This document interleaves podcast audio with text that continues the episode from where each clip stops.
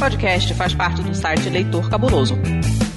Conheça nossos conteúdos em www.leitorcabuloso.com.br.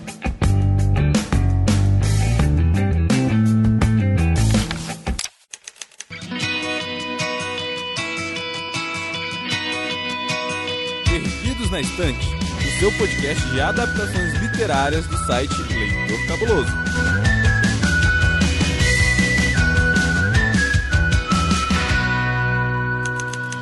Olá pessoal, estamos no ar. Aqui é Domênica Mendes e nada que adorado fica. Eu sou Camila Vieira e acho que todos nós deveríamos ver mais o pôr do sol. Eu sou Isabel Wittmann e Tell me more, tell me more, was it love at first sight? Desculpa, gente, eu cantei. Não era Greasy que a gente ia falar? Fala sério, meu. Nossa, maravilhoso. Eu acho que não tem como conhecer essa obra e associar essa palavra sem pensar nesse filme. Assim, eu falhei miseravelmente na missão. Então eu acho que você arrasou na sua referência, de verdade. Meninas, antes da gente falar sobre o episódio, eu acho que nada mais justo que apresentarmos-nos para quem estiver nos ouvindo, não é mesmo? Então, por favor, Camila Vieira, quem é você? O que você faz da vida? Como é que tá o pós-doc? Bem, eu sou é, engenheira civil, ultimamente eu tô fazendo pós-doc, é, vou encerrar agora em dezembro, se tudo der certo, né? E tirando essa parte acadêmica, eu fico em casa vendo séries, vendo, lendo livros, é, é somente isso. Então, gente, ela fica em casa lendo, lendo, lendo. Você viu só como é que a gente consegue levar os livros? É lendo. Mas tirando essa parte acadêmica, também não deve sobrar muito tempo no pós-doc, é, né? Não queria falar nada, não, mas é verdade. Sobra um pouquinho só. Há muita coisa para encerrar, mas vai dar tudo certo. Com certeza. E você, Isa? Primeira vez aqui no Perdidos? Eu não me lembro. Eu acho que sim. Eu acho que eu gravei Covil, né? Bom, eu sou crítica de cinema, tenho um podcast chamado Feito por Elas, que é sobre mulheres no cinema. E também estou aí na academia, nesses rolês de gente louca, fazendo meu doutorado em antropologia sobre gênero e cinema. Arrasou. Para quem ainda não conhece o Feito por Elas, gente, por favor, conheça, né? Elas têm site próprio, que é feitoporelas.com.br, certo? Mas vocês também encontram o Feito por Elas em todas as plataformas de podcast e também lá no Spotify. Então não tem desculpa para não ouvir, ok? Então terminando esse Perdidos, corre lá para assinar o feed do Feito por Elas. E para quem não sabe quem eu sou, eu sou Domenica Mendes, eu sou apresentadora aqui do programa. É um contexto geral sobre a minha vida, eu sou historiadora, é, estou em ano sabático, vivendo de podcast, é isso aí. Então, paga lá o padrinho, por favor. Ajude a tua a pagar a comida, por gentileza. E já de abertura, assim, gente, esse filme, na verdade, esse filme, olha só, depois se tornou esse livro, que é o Vida Sem Rumo, que a gente vai falar hoje, é um dos meus filmes favoritos, assim, de infância. E aí eu vi ele pra gente poder gravar, e aí eu olhei e falei, minha Nossa Senhora, tem coisa que a gente não deve rever, né? Mas assim, acontece, eu vou ponderar melhor o porquê, porque foi uma coisa bem específica que me incomodou. Mas isso vai ser só depois aí da nossa sessão de recados. Ah, e detalhe, para quem quiser me seguir lá nas mídias sociais, tanto Twitter quanto Instagram é arroba Mendes. Eu não tenho Facebook. Beleza? É isso aí.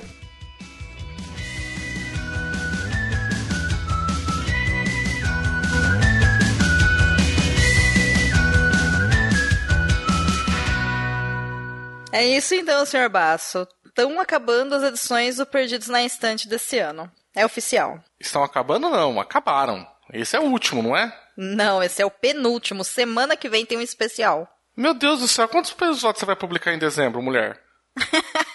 Três. Aí semana que vem para mesmo. E aí em janeiro e fevereiro não tem nenhum, viu, gente? Já gastou as cotas esse mês, acabou. Ai, que mentira! Mentira, mentira, mentira. Mas já que a gente falou sobre isso, né, tá na hora da galera começar a organizar aí o ano de 2020, final de 2019, preferencialmente exatamente na ordem contrária do que eu disse, que é para dar certo. Então, o próximo Perdidos, que será o último do ano, sai na quinta-feira que vem, dia 19 de dezembro. Dia 20 de dezembro é o último dia de publicação inédita no site Leitor Cabuloso inteirinho, porque nós vamos uhum. sair de férias, né? É o nosso direito, ou não, não sei. mas tudo aqui no Leitor Cabuloso e no Perdidos na Estante, bem como em todos os podcasts, vão parar no dia 20 de dezembro, sexta-feira que vem. E a gente volta. Quando que a gente volta, Baço? Já não sei mais. A gente volta. Bem, as atividades das resenhas, elas voltam no dia 6. Mas os Ah! podcasts aí são. Cada um meio que vai ser no, no seu ritmo, né? Porque o pessoal deve saber, né? Que a gente aqui no Leitor, cada um tem uma equipe diferente de podcast, então a gente não conseguiu coordenar com todo mundo e também não quis também impor para todo mundo uma data. Então, cada um vai voltar assim no seu tempo. Eu mesmo, acho que no Covil, acho que eu volto só lá pelo dia 14 né? O Samuca acho que também voltava pro dia 14, no dia 21, não sei que ele tava querendo voltar o, o boteco, né? Então, depois cada um fazer assim. Eu sei que o Falha Crítica, por conta de que de um resquício de uma época ainda que era o, o Harris gravava junto com a gente, e era o Harris com o Du faz aniversário no mesmo dia, que é 14 de fevereiro, ele voltava em 14 de fevereiro. Então, creio eu que mesmo o Harris não estando mais lá, o Du vai manter essa tradição. Acho justo, acho justo. E o Perdidos volta, gente, no dia 23 de janeiro. Tá? Então é isso. Uhum. Então anota aí, dia 19 de dezembro tem o último Perdidos na Estante, que é um episódio especial com a equipe toda. Vai ser muito bacana. É um episódio gigantesco. Deu quase três horas de gravação. É muito grande, mas tá muito divertido. E no dia 23 de janeiro de 2020, o Perdidos na Estante volta com uma cara nova, proposta nova, mais gente na equipe, uma loucura toda, vai ser super legal. Tomara, vamos ver. Tomara, boa! Gosto da confiança, muito bem. Vai que, né? Eu falo e depois não é tudo isso, né? Assim, então. Segundo recado, gente, a Pod Pesquisa continua no ar até o dia 15 de dezembro. Então, se você ainda não assinou, por favor, entre no site da ABPod. Entra lá, clica em Pod Pesquisa 2019. É rapidinho para preencher, demora menos de 10 minutos. E indica lá todos os podcasts que você ouve sobre os temas, indicações e tudo mais. E é claro que se você veio aqui do Perdidos ou de qualquer podcast do site Leitor Cabuloso, não esquece de citar a gente, porque isso também nos ajuda de montão. Até dia 15 de dezembro, preenche e avisa todo mundo que ainda dá tempo, hein? Conto com vocês. É isso aí. E agora estamos na última chance de vocês serem madrinhos ou madrinhas do Perdidos na Estante. Porque se os nossos bons deuses permitirem, a partir de janeiro será aberto daí o financiamento coletivo do Leitor Cabuloso. Então, para ser filiado ao Perdidos mesmo, é só mais esse mês, porque depois a gente vai migrar todo mundo para esse novo financiamento. E a Domênica prometeu coisas exclusivas para quem se filiar agora, nesse mês de dezembro, fazer sua contribuição. O que, que você vai dar, Domênica? Você já decidiu? Eu decidi, o que eu não fiz ainda foi encomendar, porque eu quero saber quantos itens eu vou precisar encomendar, mas é um item exclusivo mesmo. É, vai ser gente. encomendado. Nossa. Vai ser encomendado, vai ser exclusivo e vai valer para todo mundo que apoiar o Perdidos na Estante, independente do valor. Então, se você doar com um real, em dezembro só já tá valendo. Entendeu? É isso. E eu não tô fazendo aqui charminho nem nada. A Domênica realmente não me falou ainda o que que é. Sabe? Ela tá guardando totalmente de segredo. Eu falo, mas mulher, tipo, se a gente vai fazer as nossas compras, nosso orçamento, como é que vai fazer? Não, não, eu já vi, mas, um- mas eu falo pra você depois. Eu falei, tá bom. Você apoiou o Perdidos na Estante, Baço? mais, mais do que eu apoio, mais sangue e suor que eu dou nesse, nesse podcast. Exatamente, mas você acessa lá padrim.com.br barra perdidos na estante, doa pelo menos um real no mês de dezembro, que aí eu te falo em janeiro o que, que é o seu brinde, tá bom? Nossa, nossa, eu vou, eu vou, eu vou doar. Nossa, só de raiva agora. Agora eu vou doar, vou entrar lá e vou doar um real perdidos. Só pra receber um brinde. E se não, e se não ganhar, vou, na, vou no Twitter xingar muito. Que é o lugar certo de fazer isso, é claro. Mas brincadeiras à parte, gente, eu tô falando sério. Eu não disse isso em rede social, isso permanece aqui. Mas quem doar, independente do valor, a partir de um real durante o mês de dezembro, seja padrinho já nosso ou não, pode ser gente nova. Eu vou doar um brinde exclusivo que eu vou encomendar e só vai chegar então em janeiro. Eu vou despachar para casa de todo mundo. Então não perde a chance, tá? Porque em janeiro o financiamento coletivo do Perdidos na Estante acabou, já era. Quem fez parte da história fez, quem não fez não faz mais. E aí vai todo mundo lá pro leitor cabuloso. Combinado? Então eu conto com vocês, padrim.com.br.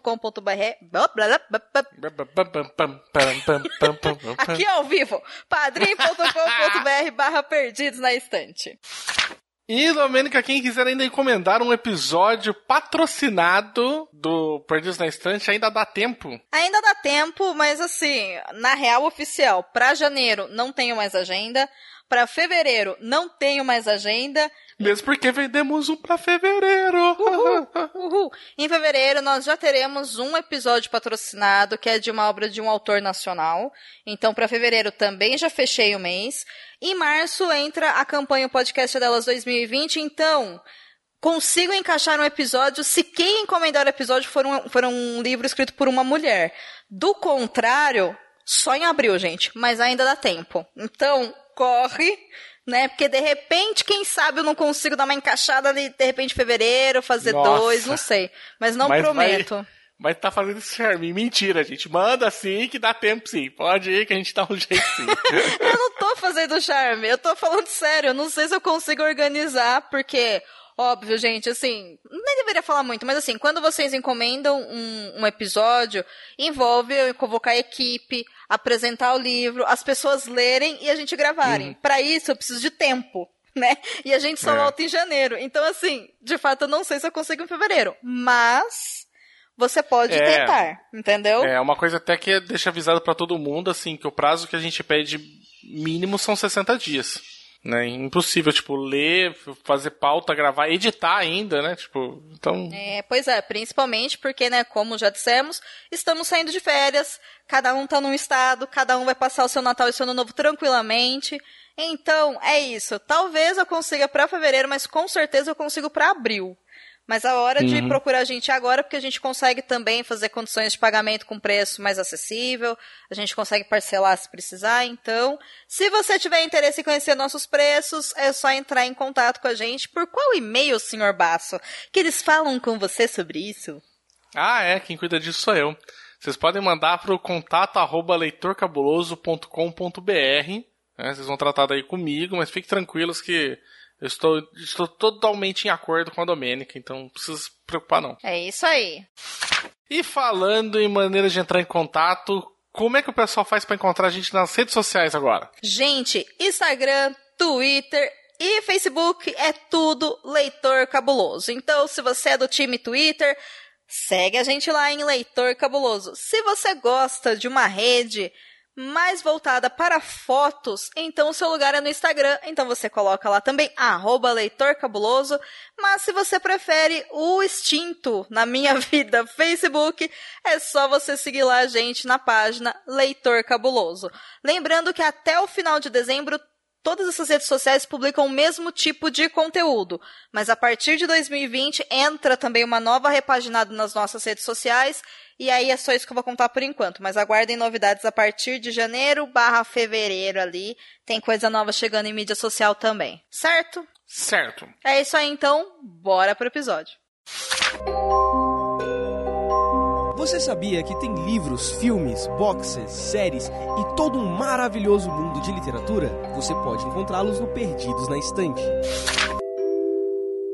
Apresentando então o tema para quem chegou aqui de paraquedas, né, e o porquê que nós escolhemos essa obra aqui, a gente está fazendo em 2019 o desafio Leia Mulheres. E esse é o episódio especial, o último episódio, o 12 segundo episódio lançado sobre o tema, né, do Leia Mulheres, e o tema era livre. A única regra aí pro mês de dezembro era você escolher um livro escrito por mulher. E aí eu olhei e falei, meu Deus do céu, é a oportunidade perfeita para falar sobre Vidas Sem Rumo, que é um, um filme que, como eu disse ali atrás, eu gosto muito. E quando eu descobri que ele era é, uma adaptação literária, eu fiquei assim, uau! Né, surtada no rolê. E quando eu li o livro, eu fiquei mais surtada ainda no rolê. Eu descobri que realmente eu tenho uma predileção por por me identificar com filmes que são baseados em livros e gosto de ler esses livros depois. Né? Curiosamente, eu fiquei muito surpresa quando descobri que essa obra foi criada por uma mulher. Então, eu aproveitei a oportunidade, eu acho que vocês também vão gostar bastante dessa história, se é que vocês já não se ligaram do que, que a gente vai falar aqui. Mas brevemente, né, quem é a Susan? A Susan, ela nasceu nos Estados Unidos em 1948 e ela tem uma carreira como escritora. Esse, a biografia dela é sempre muito sucinta, assim. É isso. Ela escreve livros, ponto. Rainha do rolê todo. Ela tem bastante obras publicadas, na verdade. Ela tem dois livros infantis, cinco livros escritos para jovens adultos, entre eles esse que a gente vai falar hoje, e dois livros para adultos, né? Dos cinco livros que ela escreveu para jovens adultos, que então que retratam e são feitos numa linguagem mais acessível para realmente essa galerinha aí de seus, sei lá, 18 aos seus 30 anos, por exemplo, quatro, pasmem, quatro deles viraram filmes. Ela escreveu cinco, quatro viraram bons filmes. Esses quatro filmes são o Tex, um retrato da juventude. O livro ele foi lançado em 79, não tem tradução aqui para o Brasil, e o filme é de 82. O segundo é o Selvagem da Motocicleta, e o filme é de 83.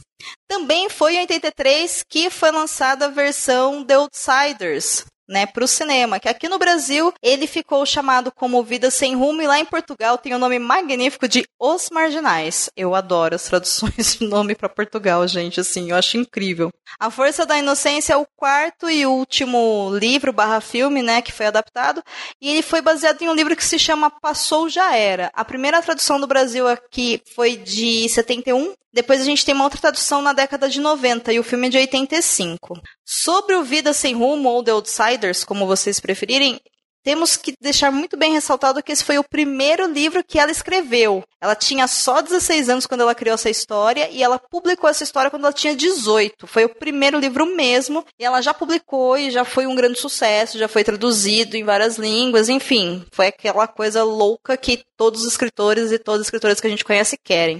Ela se tornou então essa celebridade, acabou vendendo seus créditos para filmes, até faz uma pontinha lá no The Outsiders, o que é muito interessante, o que também nos mostra que normalmente escritores e escritoras gostam de aparecer nas versões cinematográficas de suas obras. E vale ressaltar que o elenco desse filme é maravilhoso e a direção é do Coppola.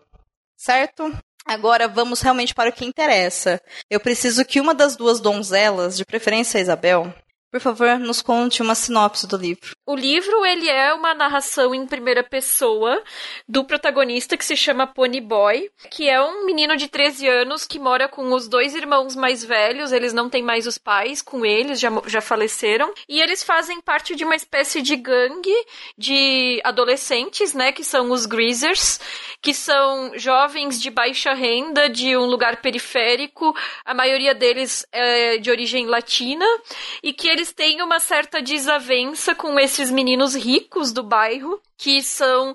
Eu tava lendo Socks enquanto eu tava lendo o, o livro, e no filme eles falam tipo Soches, uma, uma coisa assim, mas enfim, que são os, os Socks, né? Que são esses meninos é, que são os playboyzinhos do bairro.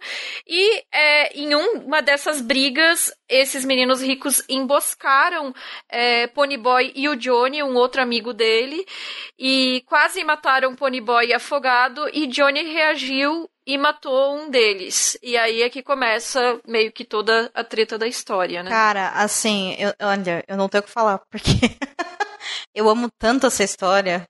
E aí depois poder reler ela e rever o filme adulta, assim, fez tanto sentido em várias coisas que eu acredito e defendo, sabe? Que eu olhei e falei, olha só, como a gente começa a construir cedinho mesmo, né? Porque esse filme, ele. Eu tenho uma história muito curiosa sobre ele. Vocês não tinham assistido nem ouvido falar dele até então, né? Não, não conhecia. É, imaginei. É, ele fez bastante sucesso, mas. É, claro, é Coppola, né? Mas eu não sei como que ele chegou no Brasil. Eu conheço essa obra assim, totalmente sem querer, porque na minha casa tinha um VHS da versão que provavelmente deve ter ido para televisão, porque ela era uma versão mais curta, né? Agora é muito fácil de você achar de maneira ilegal, é, na locadora do Paulo Coelho, por exemplo, a versão completa. E a versão mais curta, depois eu até comento com vocês quais cenas que são cortadas e tudo, ela sempre me chamou muita atenção. E eu me lembro, muito carinhosamente também, com muita curiosidade, que na época o meu pai não me deixava ver esse filme. Sabe, eu colocava para assistir, chegava em determinado momento ele mandava desligar porque ele não queria continuar assistindo. E é claro que isso não funcionou, né? É óbvio, porque adultos saem para trabalhar e pessoas, crianças sabem mexer nas coisas e assistem. É assim. Mas eu sempre gostei muito, muito dessa história. Então, é, eu já vou começar com uma pergunta que vale todos os perdidos na estante do Leia Mulheres do Ano. Tô brincando. vou perguntar para vocês diretamente. O que, que, vocês acharam da história? Vocês gostaram? Vocês não gostaram? É uma boa história? Não é uma boa história? Como é que foi essa experiência de leitura, gente? Bem, é, eu, para mim foi uma experiência muito, muito boa. Eu não conhecia nada da história, não tinha, não tinha assistido o filme. Depois que eu assisti o filme, aquela é, aquela parte do Ponyboy Stay Gold, foi que eu, eu acho que eu já vi isso em algum lugar, sabe assim, alguma referência, alguma coisa. Mas, assim, foi um livro muito fácil de ler. Eu fiquei impressionada, assim, de pegar, sabe aquela leitura que flui, assim? E eu não tinha é, visto, não tinha lido a sinopse, não tinha visto nada. Então, tudo para mim foi uma grande surpresa. E existiu muita surpresa durante toda a história eu não esperava que ela fosse tomar o rumo que ela tomou. Além disso, dessa coisa inesperada e de ter sido tão bom, nossos personagens, cara, como não se apaixonar por aqueles meninos, assim, de, poxa, queria botar no colo, não, vem aqui, vem eu cuido de você, sabe? Então foi experiência fantástica. Como não se apaixonar pelo Johnny? Fica a pergunta, né? Dá vontade de cuidar dele, né? Não sei explicar, é bem isso mesmo. É, para mim também foi uma experiência ótima, principalmente ler o livro, porque eu não conhecia a obra, nunca tinha visto filme também como a Camila falou, o texto é muito gostoso, te prende. Não é um livro extenso, né? Tem duzentas e poucas páginas, eu acho. Então, assim, sei lá, em duas sentadas dá pra ler o livro. E, e é uma narrativa tão gostosa, tu se vê tão envolvido nos dramas daqueles meninos que passa muito rápido. Então, gostei bastante da experiência. Vocês duas leram a versão digital dele, né? Isso. Isso. Na versão física, ele é um livro quase de tamanho pocket, então são aqueles livros menorzinhos, né? E as letras são muito grandes, assim. para quem tá acostumado a ler livro maior, né? Gente, parecia que tava com uma lupa, assim. A diagramação é, é boa e o livro é rápido de ler mesmo, porque a linguagem também é muito acessível e muito simples, né? Apesar dele ser um livro que tem um conteúdo absurdo, assim. Eu acho magnífico. De verdade, assim. Vocês primeiro leram o livro e depois viram o filme, certo? Isso. Certo. Como é que foi a experiência de, de ver a adaptação depois que já tinha lido o livro? É assim, parece que adaptaram página a página. Detalhes minúsculos, assim. Coisa besta, por exemplo. Ah, os irmãos adoravam. Ela falava que os irmãos adoravam tomar, comer bolo de chocolate no café da manhã. Aí tinha lá o cara vindo, tirando bolo de chocolate da geladeira para comer. Tipo, diálogos inteiros. Então, assim, isso pode ser. Se, é, é, gerar um filme ruim, mas isso pode gerar um filme muito bom, que foi esse caso. É um filme muito bom e extremamente fiel ao livro. É, eu achei bem interessante isso, porque várias falas do livro tão literais, assim, no, no filme, né? Inclusive coisas que no livro são flashbacks, reminiscências de coisas do passado. Por exemplo, me chamou a atenção um momento em que um dos guris chama o irmão mais velho do Ponyboy, é, fala assim, é, ele só tem é, músculos, não tem cérebro, no filme. E o Ponyboy no livro diz, ah, teve aquela vez que fulaninho disse que meu irmão só tem músculos e não tem cérebro e aí meu irmão ficou muito puto, não sei o que lá. Então, assim, mesmo as coisas que no livro não eram no, no tempo presente, foram incorporadas na narrativa do tempo presente no filme. E aí, como o livro só tem, tipo, umas 200 páginas e o filme tem duas horas, o filme, o filme é, um, é um filme longo, relativamente longo, né? Dá pra, dá pra colocar muita coisa, né? Cada 100 páginas virou uma hora de filme, né? Eu fiquei um pouco com a impressão de que a narrativa do filme era um pouco fragmentada, assim. É, talvez por eles tentarem colocar tanta coisa do livro, ficou um pouco parecendo em capítulos não tão bem conectados. E eu não, eu não sei exatamente por que, que isso aconteceu, já que a história quase inteira do livro tá ali, mas eu fiquei com a impressão de que para quem não leu o livro, o filme não deixa tão claro as relações é, entre os personagens e a forma como as ações vão se vão se entremeando, assim, sabe? Porque ficou nessa coisa de pulando de uma ação para outra. Mas, assim, também o que me chama atenção muito foi o elenco, né? Porque impressiona todos aqueles jovens atores que no futuro iam ser famosos, né? Não é maravilhoso isso? o elenco é incrível, é incrível, é incrível. É... Me chama atenção isso que você falou, Isa, porque a versão que eu assisti, ela tinha 90 minutos. Ela era bem menor, né? E aí, eu achei essa versão de 90 minutos muito melhor do que a versão completa. Porque eu acho que essa versão que a gente viu que tem quase duas horas é a versão do diretor.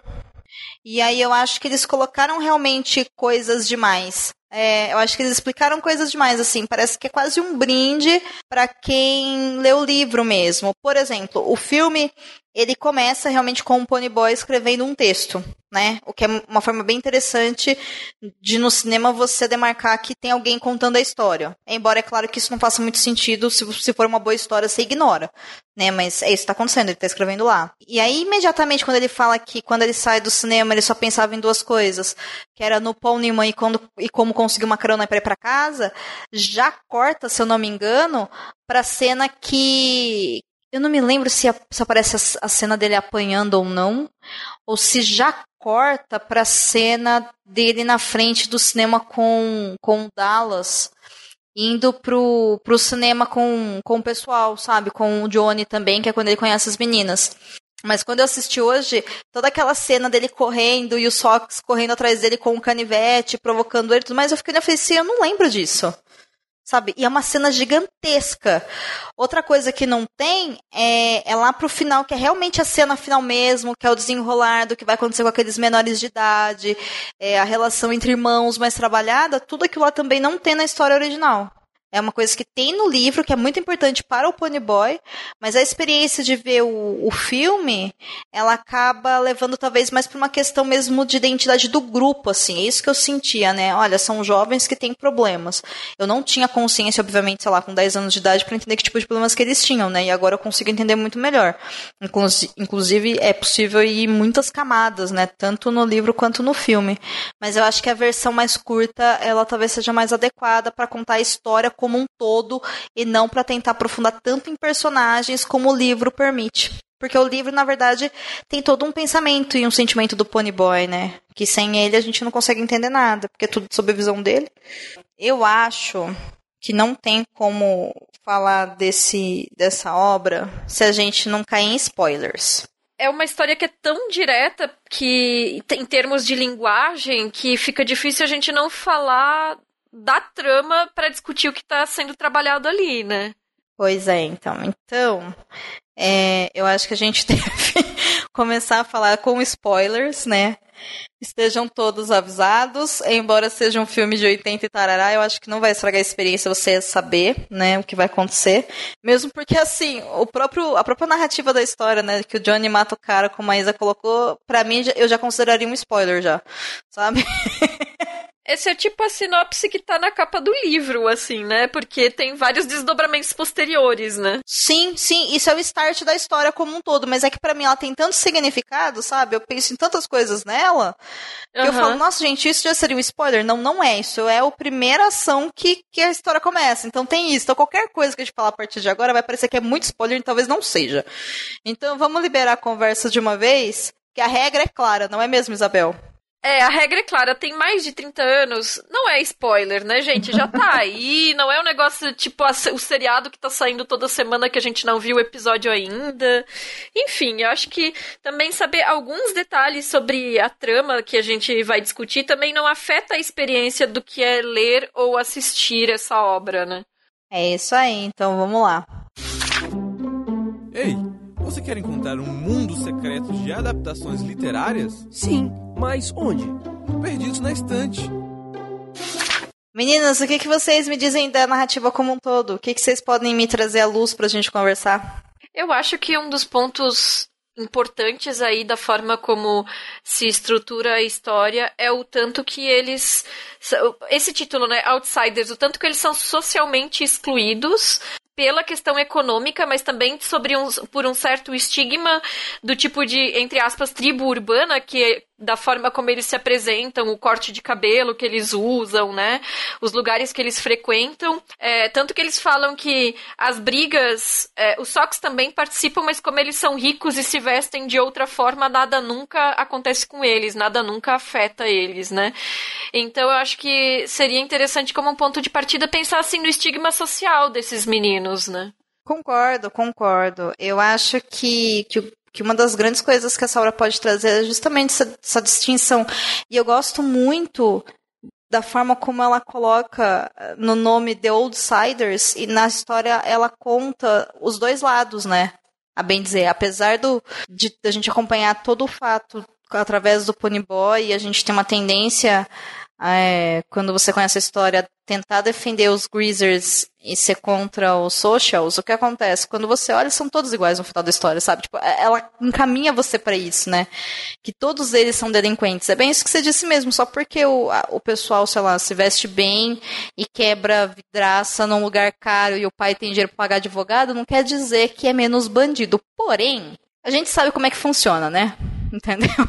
A gente aqui no Brasil não está muito diferente disso, né? A gente sabe muito bem como é que funciona. É, inclusive o, o, irmão mais velho do Ponyboy, né, o Derry, até tem hora que eles falam, né, que se não fosse pelo fato dele ter que cuidar dos irmãos, ele seria um Sock também.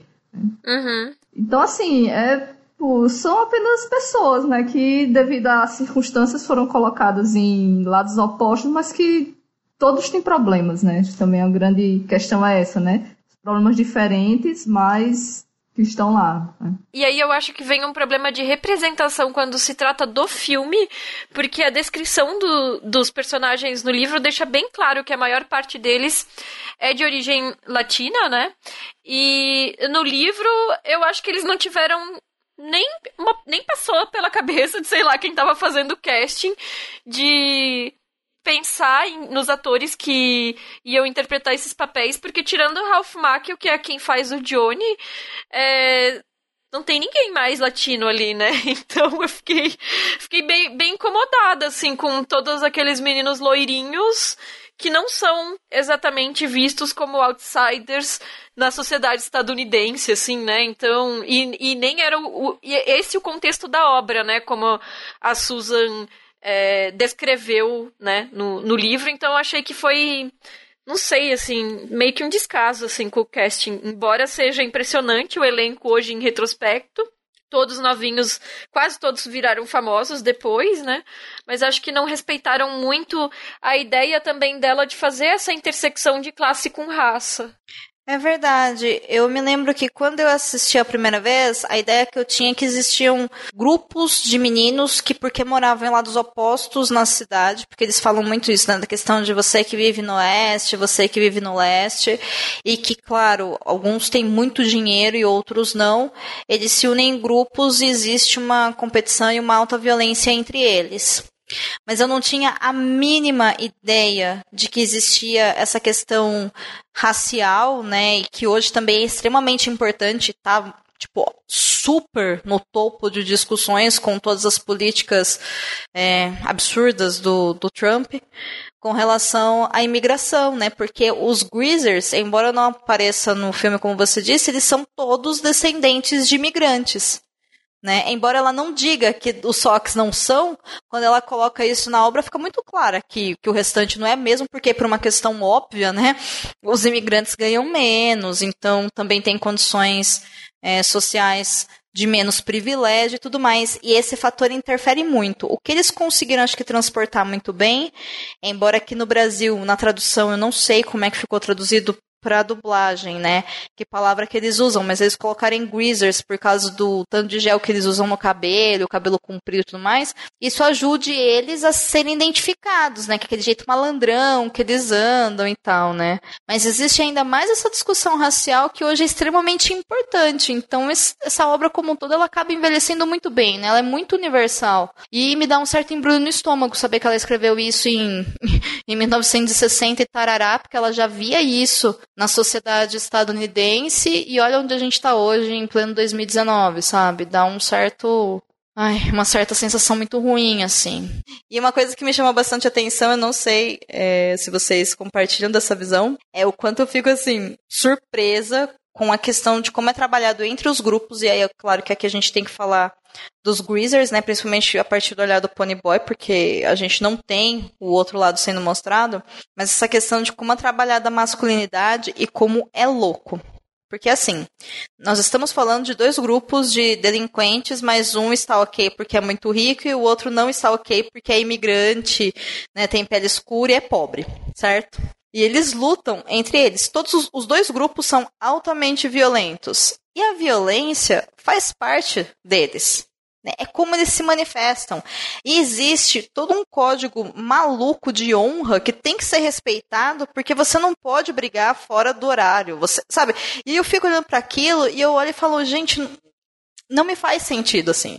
Não, não me faz sentido nenhum. Embora, ao mesmo tempo que a gente tem isso, a gente tem isso no filme, acho que fica muito bem marcado o quão é, entre os amigos eles são próximos, eles são respeitadores e eles gostam de se abraçar e eles se apoiam.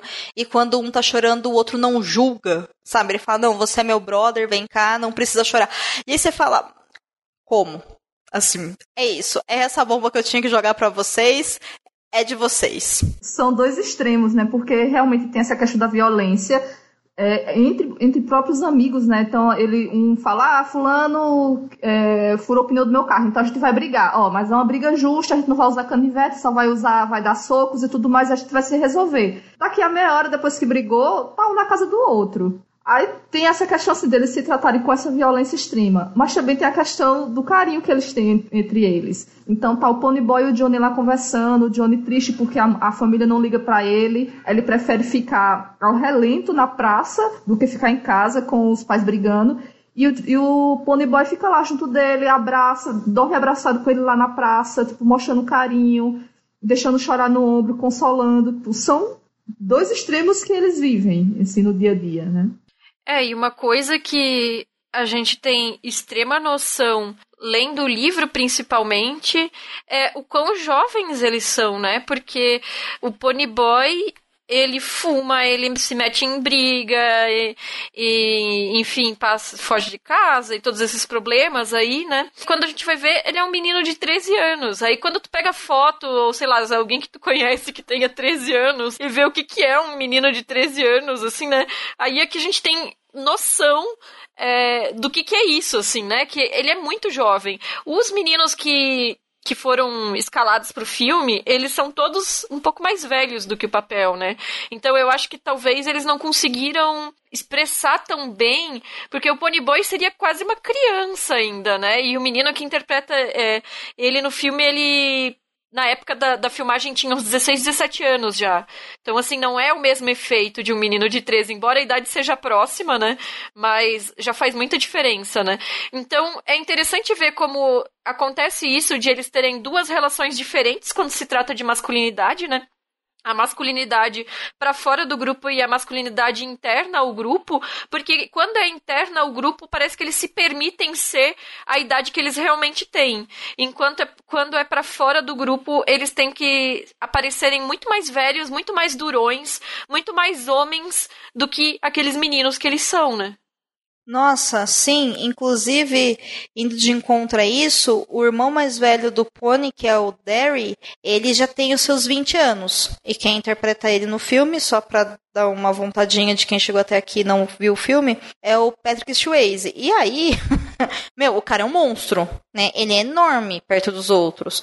Assim como a descrição do, do personagem no livro também é, né? Coloca ele como muito musculoso, né? Só músculos e nada de cérebro, né? Como diz o colega.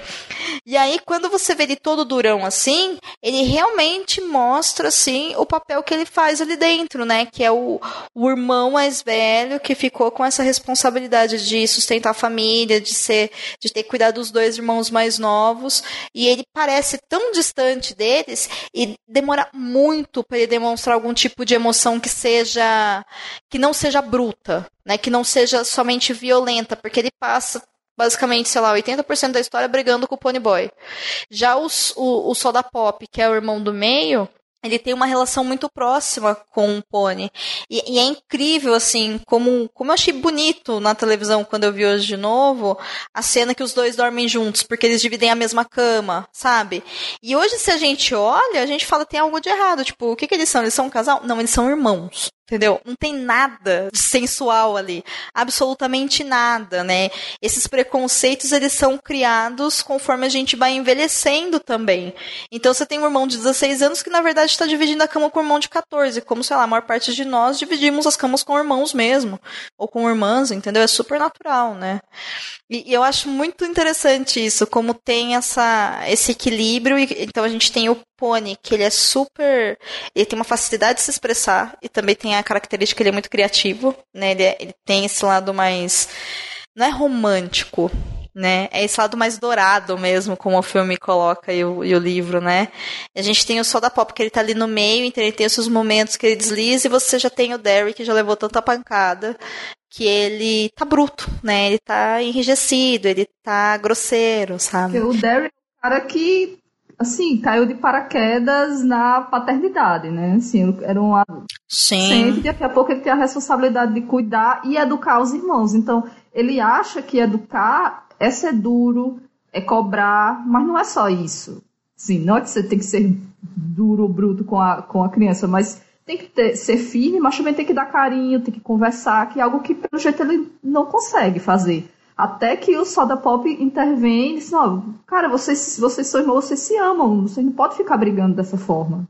É, ele, ele foi obrigado a amadurecer muito rápido, né? E às vezes o Ponyboy julga ele pela forma como ele age, mas acaba acontecendo essa reflexão, né? De, poxa, o Derry não tem nem 20 anos e ele já teve que largar os estudos, ele poderia ter ido para a universidade, mas teve que largar os estudos para trabalhar porque tem dois irmãos mais novos para sustentar. E de certa forma, o próprio Ponyboy é colocado como alguém que, por ir bem na escola, por escrever bem, por ser criativo, pode ser alguém que vai ter um, entre aspas, um futuro. Então ele também poderia ir para uma universidade e, e ele tem o, o Derry tem essa responsabilidade, né, de garantir que ele continue estudando.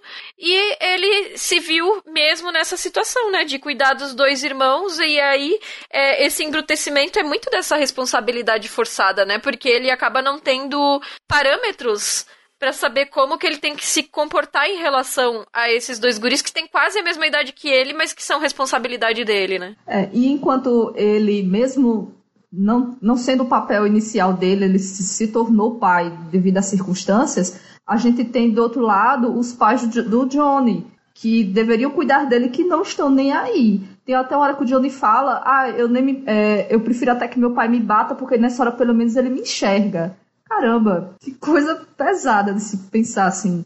Como a criança vive num lar onde os pais simplesmente passam o tempo todo brigando entre si e ignoram completamente o filho. E aí o Johnny, por essas características, ele é meio que o, Ai, como é que eu vou falar? Não é bem a cola, mas ele é, na verdade, o irmão caçula do grupo todo, né? A história mostra muito disso, porque cada um deles ali, né? A gente só falou de três ou quatro até agora, mas é um grupo de mais de 20 adolescentes. É claro que a história não é, é não apresenta todos eles, né? Assim muito, mostra, sei lá, seis ou sete.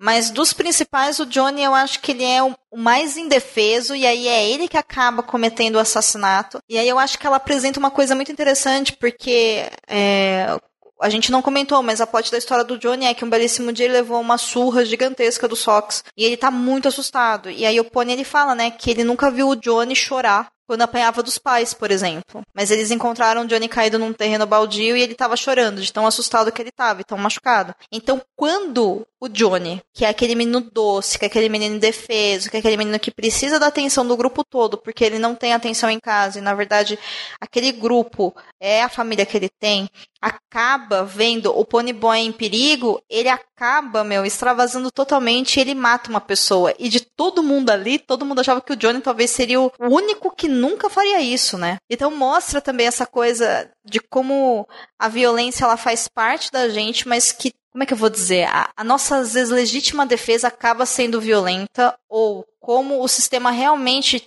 te coloca em situações que você acaba perdendo o controle de si mesmo. Sabe, eu acho isso muito, muito absurdo, assim, acho isso muito forte, porque o Johnny faz isso toda a história muda e no final das contas tudo volta pro Johnny depois, né? Porque ele é realmente o, o grande amigo, né? Ele é quase, sei lá, uma gêmea do Ponyboy nessa história toda, assim, eu acho, sabe? Não sei como é que vocês interpretaram a questão do Johnny com, com um assassinato, assim. E o quanto que vocês se surpreenderam com o fato do, do destino do personagem. Como é que foi? Nossa, foi inacreditável, assim. Primeiro, quando eu comecei a ler o livro, eu nem sabia que o, o grande acontecimento inicial seria o assassinato do é, que o Johnny comentei.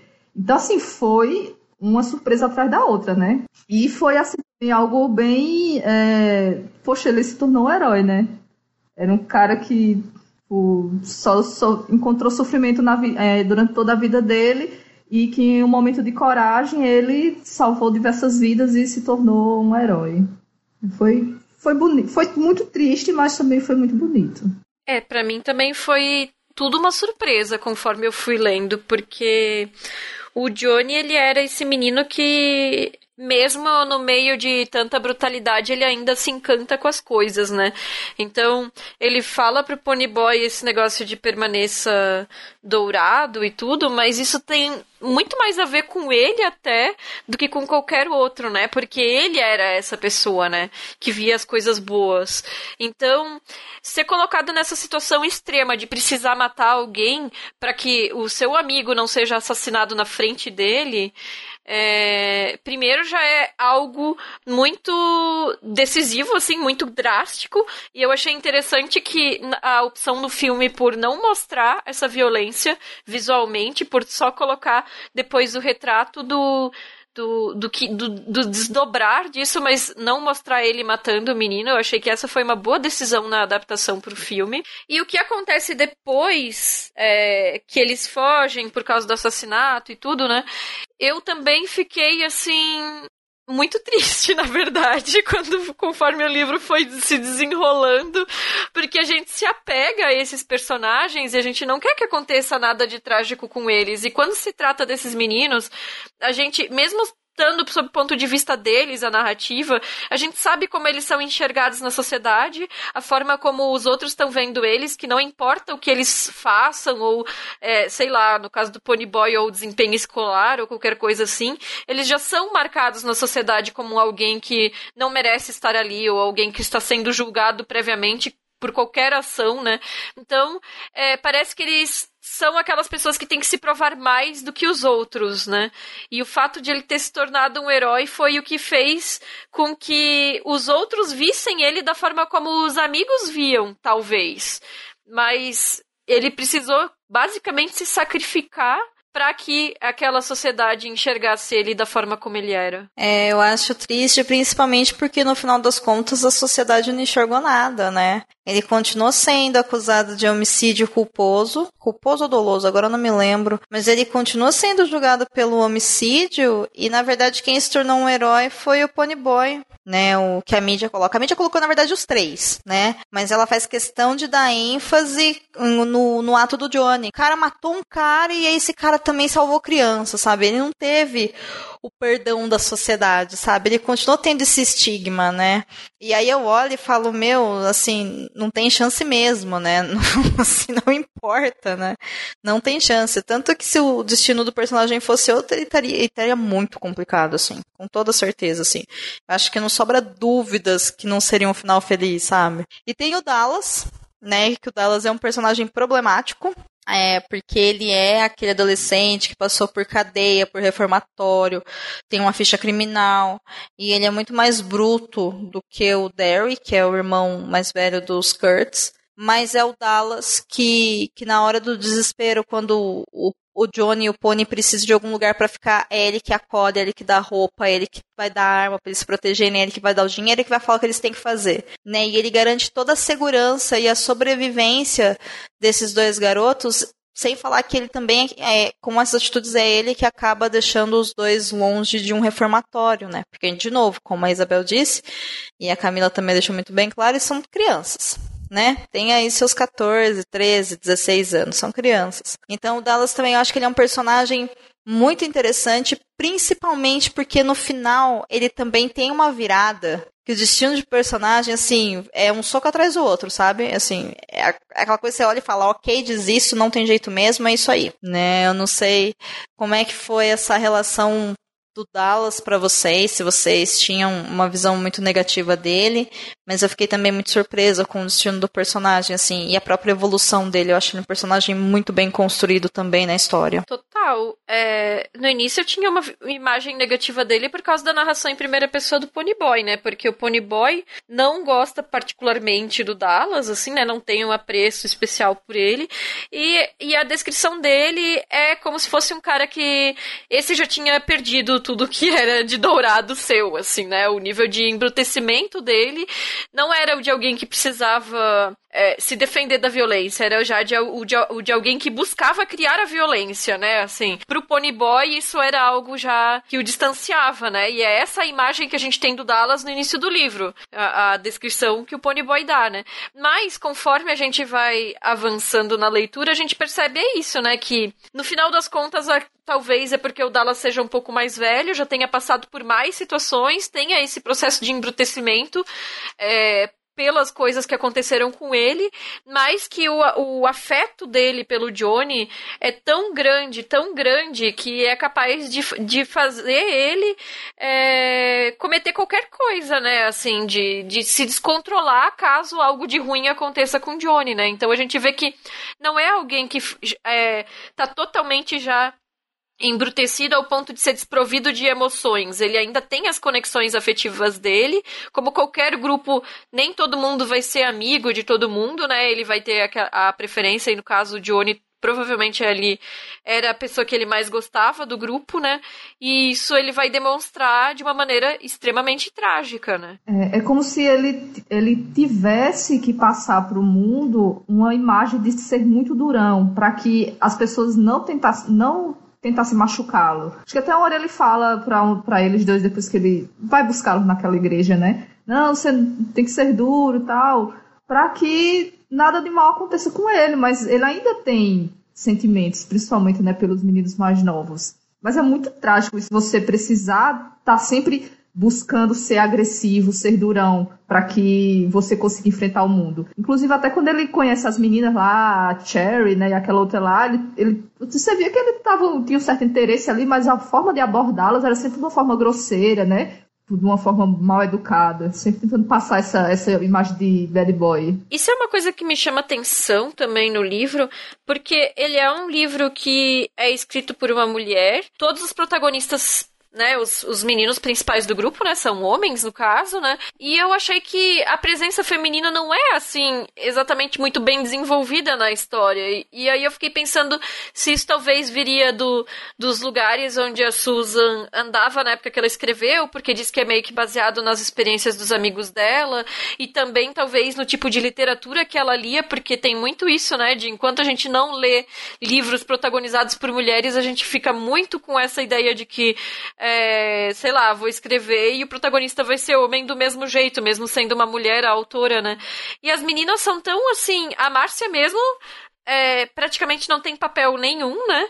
E a Sherry, ela um pouco é, a princípio se manifesta como interesse amoroso, depois ela vira aquela menina snob da escola que diz se eu não te cumprimentar no colégio, não, não se sinta mal ela demonstra que ela tem sentimentos, assim, e se preocupa com os meninos e passa a ser espiã deles, dos, passando as informações do Sox para eles, para que é, eles escapem da, da, das violências.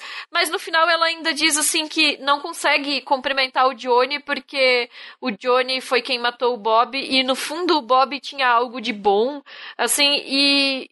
E assim, o, o Bob já tinha batido no Johnny, né? Assim, outras vezes e tal. E aí eu fiquei pensando, é uma personagem que tem uma certa ambiguidade que não é muito bem trabalhada, na minha opinião. E não sei.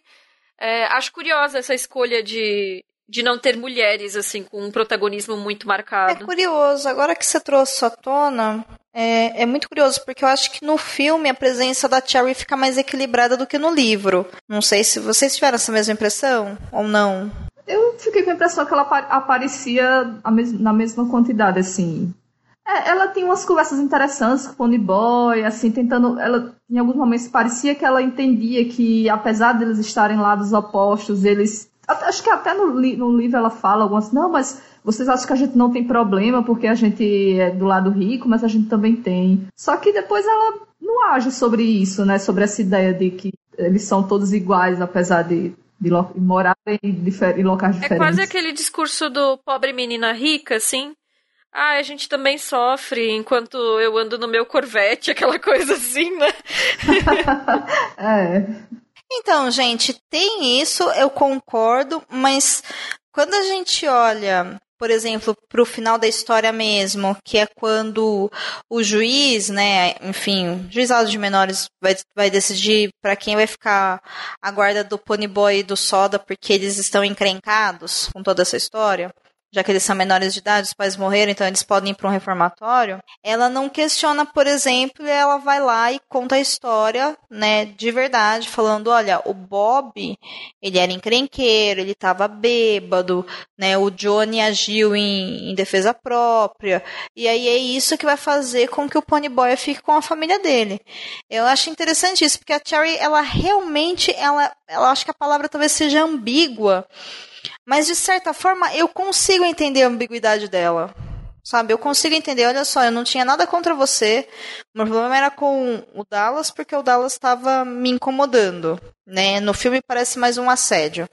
No livro a gente percebe que é um assédio, mas não é um assédio exatamente de linguagem sexual, é um assédio mais de tipo ele não dá pra saber muito bem o que ele quer assim. Eu acho que ela não é tão literal quanto no filme. Acho que o filme fica muito bem claro.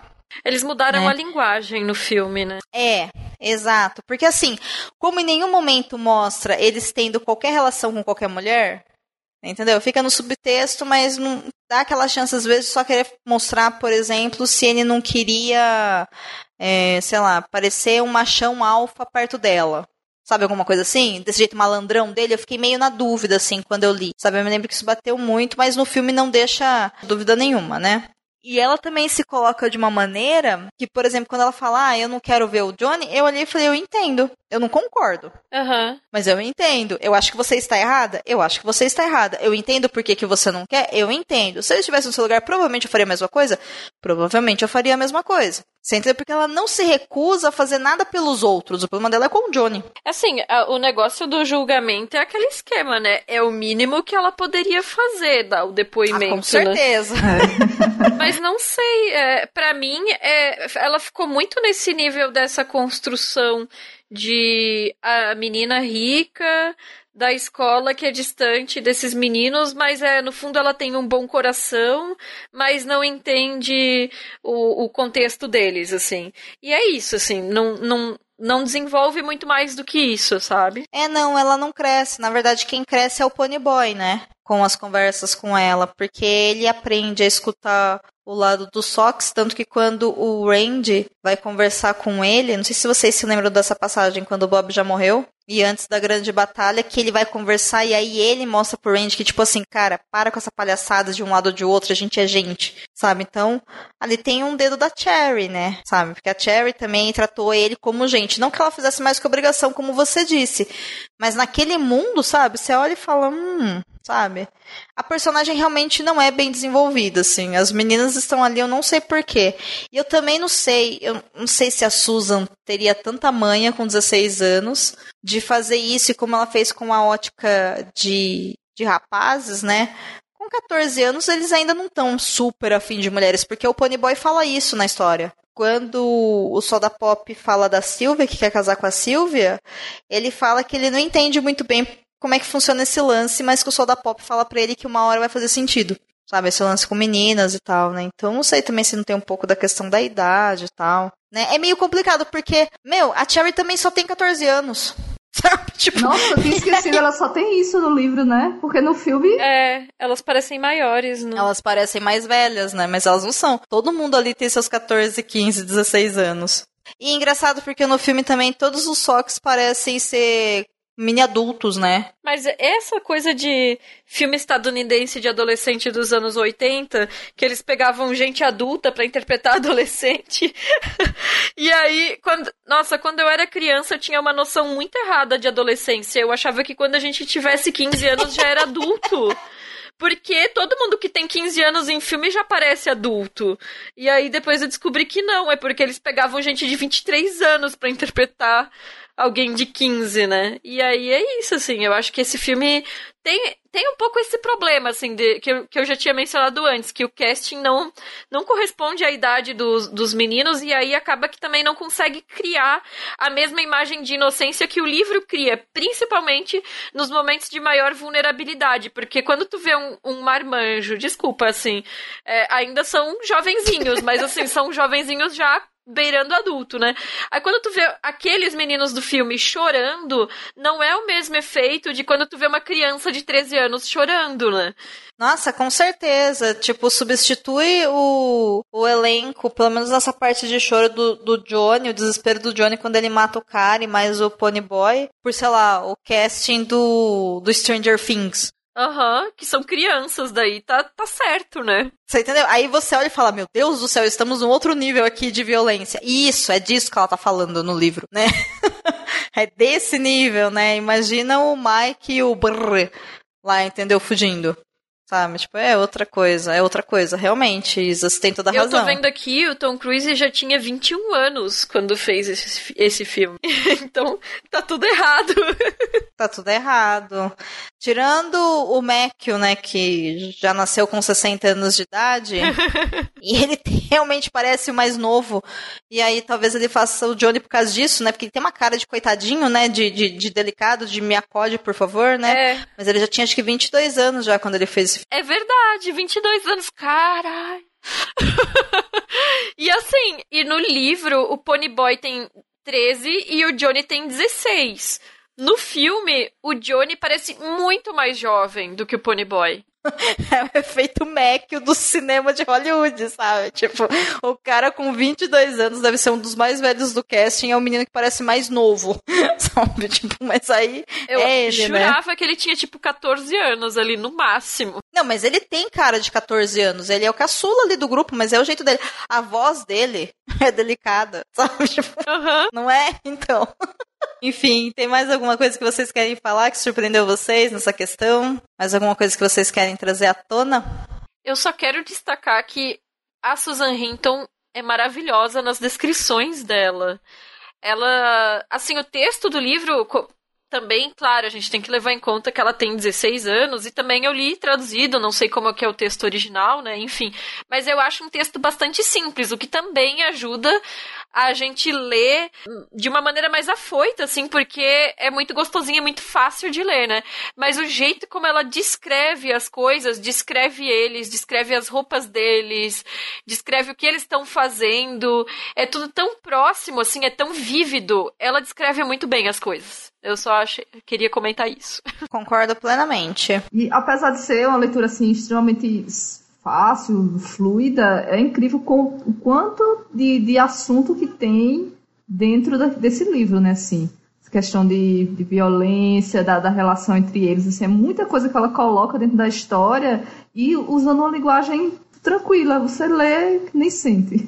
Eu acho que existe também um outro ponto nessa obra que, ao final de tudo, eu acho que, justamente por ser uma obra escrita por uma adolescente, provavelmente, numa linguagem mais simples, e também sobre adolescentes, é claro que ela desmonta a gente em um trilhão de pedaços, né, com todos os acontecimentos e que já foram citados aqui, outros também que não couberam a discussão aqui. Mas ao final, eu acho que a mensagem acaba sendo positiva. Eu penso muito nessa questão da violência e eu acho que a obra dela como um todo, ela caminha justamente para esse entendimento que alguns personagens que parecem meio que despertar de acordo com o que está acontecendo no momento, eles olham e falam, olha, a violência não vai resolver.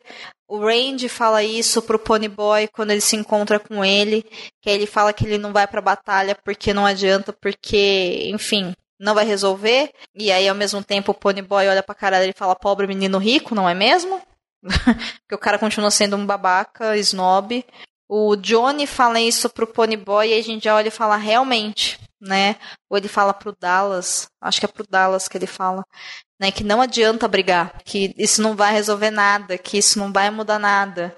E ele tá ali no momento crucial da jornada dele, né? Então, isso realmente também é muito poderoso. E o próprio Ponyboy, né? Ele é um cara que ele no final das contas ele fala, olha, nessa violência toda, o que, que aconteceu? Aconteceu isso, isso, isso, porque existe essa guerra estúpida que não foi criada por nós, mas é o nosso estilo de vida. E apesar de existir um, um conceito de respeito em brigas, né, também existe uma perseguição constante. Enfim, ele fala, e tudo isso para quê? Sabe? Os dois lados estão perdendo, pessoas estão morrendo, vidas estão sendo tiradas. Para quê? Sabe? Para que fazer tudo isso? E a mensagem final da história é que essa questão do tudo que é dourado acaba, né? Tudo chega ao fim, que aí o Johnny pede para ele, né, Ponyboy, continue dourado, mostra justamente eu acho que esse ponto de, olha, não se perde, sabe? Não desiste. Não cai nessa, não vai afundar, entendeu? Porque você vai se transformar num Dallas, né? E aí eu penso muito nisso e eu acho que no final das contas é um toque mesmo para ela. Olha, gente, existe esse problema, a gente se comporta assim, existe um código de honra e de respeito em briga que os dois lados respeitam, porque assim é como a gente se comunica. Mas olha, a minha mensagem é: nada disso está resolvendo. Mas também não vai resolver agora. E agora é com você que vai ler esse livro, como é que você vai se comportar na sociedade para mudar isso. Sabe? Parece que ela me faz um trabalho final desse, assim. Me parece que ele é um livro que ele, ele é muito cru sobre a violência dos jovens dos Estados Unidos na década de 60, sabe? E eu fiquei muito, sei lá, fascinada mesmo quando eu conheci essa história. E depois, quando eu li o livro, eu fiquei mais fascinada ainda, né? Como eu disse aqui inúmeras vezes, assim, totalmente fangirl mesmo. Achei, assim, absurdo. E eu acho que a mensagem, no final das contas, é essa mesmo, né? Tipo, até quando, sabe? Quantos de nós? Né? e por quê, sabe? Por quê, né? Enfim, é, é, por aí, assim. Mas eu acho que no final o convite, a mensagem é boa, né? Você pode continuar adorado. E aí vai depender de você. Ou não, né? Porque, enfim. Se bem que é o Ponyboy, ele tá na pior situação possível, né? E se ele consegue, qualquer um conseguiria. Se o Johnny consegue, não tem, a gente não tem muita desculpa, não. Mas é isso. Vamos para as considerações finais? Pois muito bem, mais um episódio. É o último do ano do Desafio Leia Mulheres. E eu não sei se existe uma forma apenas de ovacionar, não, de aplaudir Vida Sem Rumo, The Outsiders como um todo. Assim, eu não sei mesmo, eu acho ele uma obra absurda. E eu realmente aconselho que, que caso você não conheça a história, preferencialmente pelo livro, pela conversa que nós tivemos, compra o livro, né? Pode ser em versão digital, tem na Amazon, vou deixar um link lá no post. Lê esse livro porque, meu, assim, é absurdo o tanto de camadas que ele tem, como hoje ele tem um sentido muito maior em várias coisas, sabe? Então vale muito a pena a leitura. Mas, é, antes de eu me despedir oficialmente, eu gostaria de saber de você, Camila. O que, que você achou do livro, o que, que você achou do filme, né? Emenda aí com as suas considerações finais. Recomenda se vale a pena a leitura e assistir o filme. E, por favor, notas de 1 a 5 selos cabulosos para o livro e filme Vidas Sem Rumo ou The Outsiders. É, bem, tanto para o livro quanto para o filme, eu vou dar cinco selos cabulosos. Então, o, fi... o filme, por ser uma adaptação extremamente fiel do livro e apesar dos problemas do elenco, né, que a gente já comentou antes, mas nossa, é um elenco muito bom. É, mas o livro, assim, é um livro maravilhoso. Ele é fácil de ler, ele é cheio de coisas que depois que você terminar de ler, você vai ficar pensando. E apesar de tanta coisa assim triste que acontece com, com alguns personagens, eu acho que no final fica aquela questão assim, poxa, se a gente se apoiar, se a gente conversar, se a gente se amar, as coisas podem ficar um pouco mais fáceis, sabe? Principalmente nessa, isso exemplificando a relação entre os irmãos, né?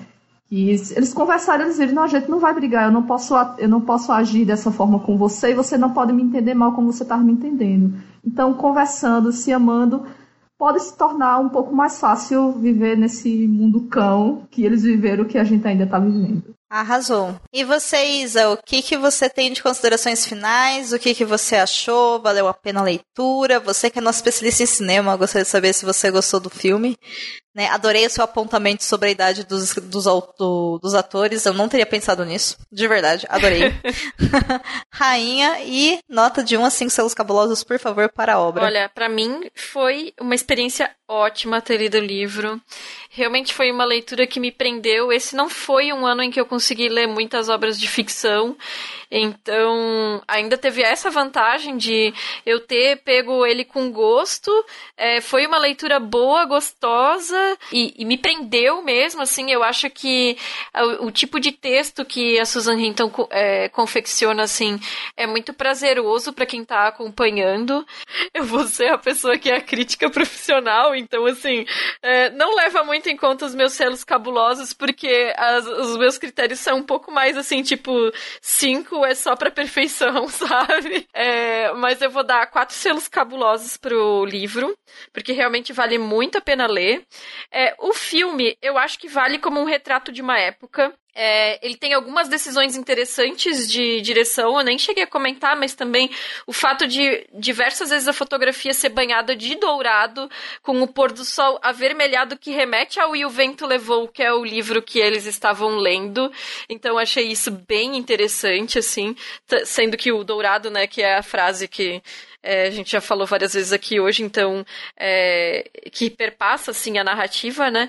É, eu acho que ele tem alguns problemas de adaptação, assim, de ritmo, de, da forma como é, estrutura essa história, que faz um pouco com que o filme seja um pouco dependente do livro. Então, eu não sei como seria para alguém que não leu o livro, porque eu preenchi muitas lacunas do filme com conhecimentos que eu tinha do livro, porque eu li primeiro. Enfim, então, é, eu gostei.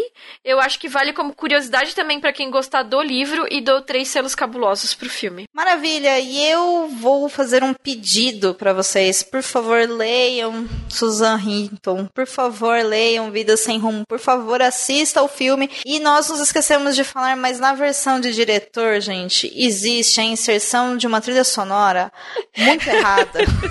Nossa, muito inadequada. Verdade.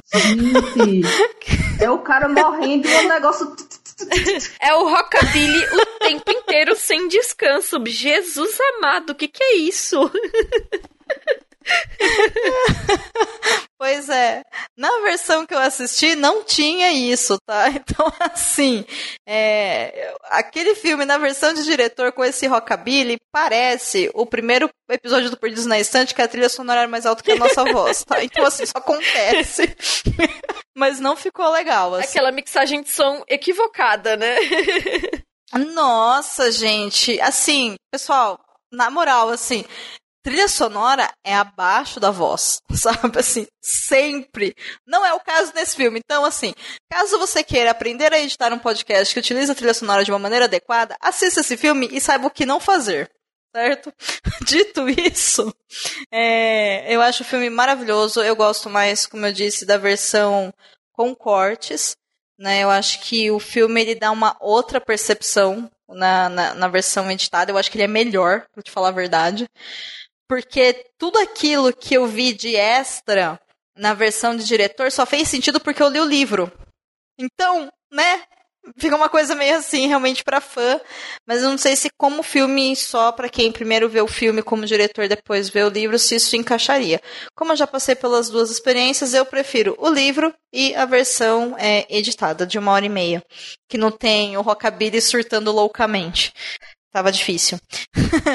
Sobre o livro, por favor, leia o livro e muita atenção para todas as questões que a gente falou, a questão dos imigrantes, a questão da masculinidade tóxica, a questão da violência, a questão de como a sociedade olha para os jovens, a questão familiar. Sabe, eu acho que tudo isso eh, são obras que engrandecem a gente mas, né, embora o final de ano esteja chegando e somente daqui 15 dias que vai sair o nosso especial de final de ano, eu quero dizer que essa obra me marca muito porque faz muito sentido o pedido pra gente permanecer dourado. E é isso, gente, sabe? Como disse a Camila no, na abertura, a gente precisa parar e olhar o pôr do sol. Porque, assim, o pôr do sol é o mesmo no leste ou no oeste. Então, por favor, para o que vocês estiverem fazendo, olhe o pôr do sol, né? Permaneçam dourados. Não desistam de vocês, tá bom? Porque não vale a pena, vai por mim, não vale. E as minhas notas, né? Eu dou 5 selos cabulosos para tudo, porque é isso aí mesmo, eu gosto. Mas pra versão do diretor com esse rockabilly insano, eu dou tipo dois selos cabulosos, sabe? Porque eu, honestamente, nossa, eu tava. Gente, como. Por quê? Por quê, né? Assim, estragou bem a experiência. Então. Mas o filme como um todo é muito, muito bom. E o livro é melhor ainda. Susan, maravilhosa, lindíssima, fez um trabalho incrível e eu espero que vocês gostem. Certo? Então, agora aí é com vocês, né? Para quem quiser te acompanhar lá no, nas mídias sociais, Isa, como é que faz? Por onde que então, você tá? Eu tô no Twitter e no Instagram com arroba ivitman, que eu acho que é mais fácil olhar no post para ver como escreve, mas aí de Isabel e meu seguido do meu sobrenome, super facinho. É, e no Feito por Elas, né? Para quem quiser acompanhar meu trabalho, temos os podcasts lá, temos críticas, notícias, enfim, recomendações, tudo relacionado ao trabalho das mulheres no cinema. Arrasou. E você ainda tá sem rede social, certo, Camila? Certo. Por enquanto vou permanecer longe do Twitter, Instagram, etc. Mas é, a rede social que eu uso ainda é o Scooby, né? Então quem quiser me seguir lá para ver o que, é que eu ando lendo. Eu, às vezes eu vou deixando minha opinião ao longo da leitura. Você pode me procurar lá, Camila Vieira, de Aracaju. Eu, eu acho que vocês deveriam. Só porque ela lê mais que todo mundo junto pra gente se sentir bastante humilhado. Tô brincando. Não, é isso. Tô tentando, tô tentando. Alguém tem que ler nesse podcast, Camila. Alguém tem que ler. Mas é, é uma brincadeira, mas é realmente inspirador, assim. Eu admiro demais. E para quem quiser, né, já sabe, lá no Twitter e no Instagram eu tô com uma arroba Domenica Mendes. Eu também tenho Scoop, mas ao contrário da Camila, eu só coloco mesmo que organiza minha meta de leitura. E coloco lá o que eu estou lendo e o que eu li normalmente dou a nota. Eu não faço esses acompanhamentos porque eu não dou conta. A real é essa. Né? No mais, eu espero que vocês tenham gostado do episódio. Por favor, deixem os seus comentários lá na página do Leitor Cabuloso. E se for comprar o livro, por favor, compre através do nosso link patrocinado. Assim, parte da comissão vem pra gente. 10% do valor do livro, não altere nada o valor para você. E 10% do valor vem pra gente como uma forma de comissão certo? Fica agora com a sessão de comentários do episódio anterior. Esse negócio de fazer episódio, lançar assim semanalmente é muito louco, né? Porque eu não sei se as pessoas estão acostumadas com isso, mas nós tivemos comentários do último episódio. Olha só, a galera tá ó, atenta no negócio, então estou muito contente. Tivemos três comentários que são referentes ao episódio 44 onde a gente falou sobre o livro Em Submissas Lágrimas de Mulheres, escrito pela Conceição Evaristo. É um livro, livraço, livrão. Então, se você chegou até aqui e ainda não ouviu esse episódio, volta lá e ouve, porque, ó, é, tá, tá maravilhoso, assim, tá muito, muito bom. Mas vamos lá, Basso. É hora de comentar os comentários. Vamos lá. Bem, o primeiro é Ezequiel Domingues. É, ele fala: Poxa, ninguém comentou ainda como assim. Então, com ilustre prazer, seria o primeiro. Parabéns. Arrasou. Primeiro, first. Na nossa época anterior, tipo, falava tipo first Nossa, ou F5. Nossa, verdade. Às vezes o comentário é só isso, né? Aí, Sim. gente. Meu Deus, né? Que horror. Que bom que, pessoas, que bom que os comentadores de coisas estão melhorando, né? É porque agora tá todo mundo no Twitter, né, fazendo esse tipo de coisa cagada, então eles não vão mais em fórum de discussão. Mas olha, assim, de tempos em tempos a gente estraga as coisas, né? A época dos discos já acabaram, agora a galera tá estragando o Twitter. Mas enfim, vai. Uh, bom, ouvindo o podcast, dito que falaram sobre. Acho que ouvindo o podcast é dito que falaram sobre a autora e o livro me fez pensar que as histórias dos contos, que por sinal já quero ler, é para fazer o leitor se indignar e até quem sabe chorar. Amo livros assim, que fazem a gente refletir depois.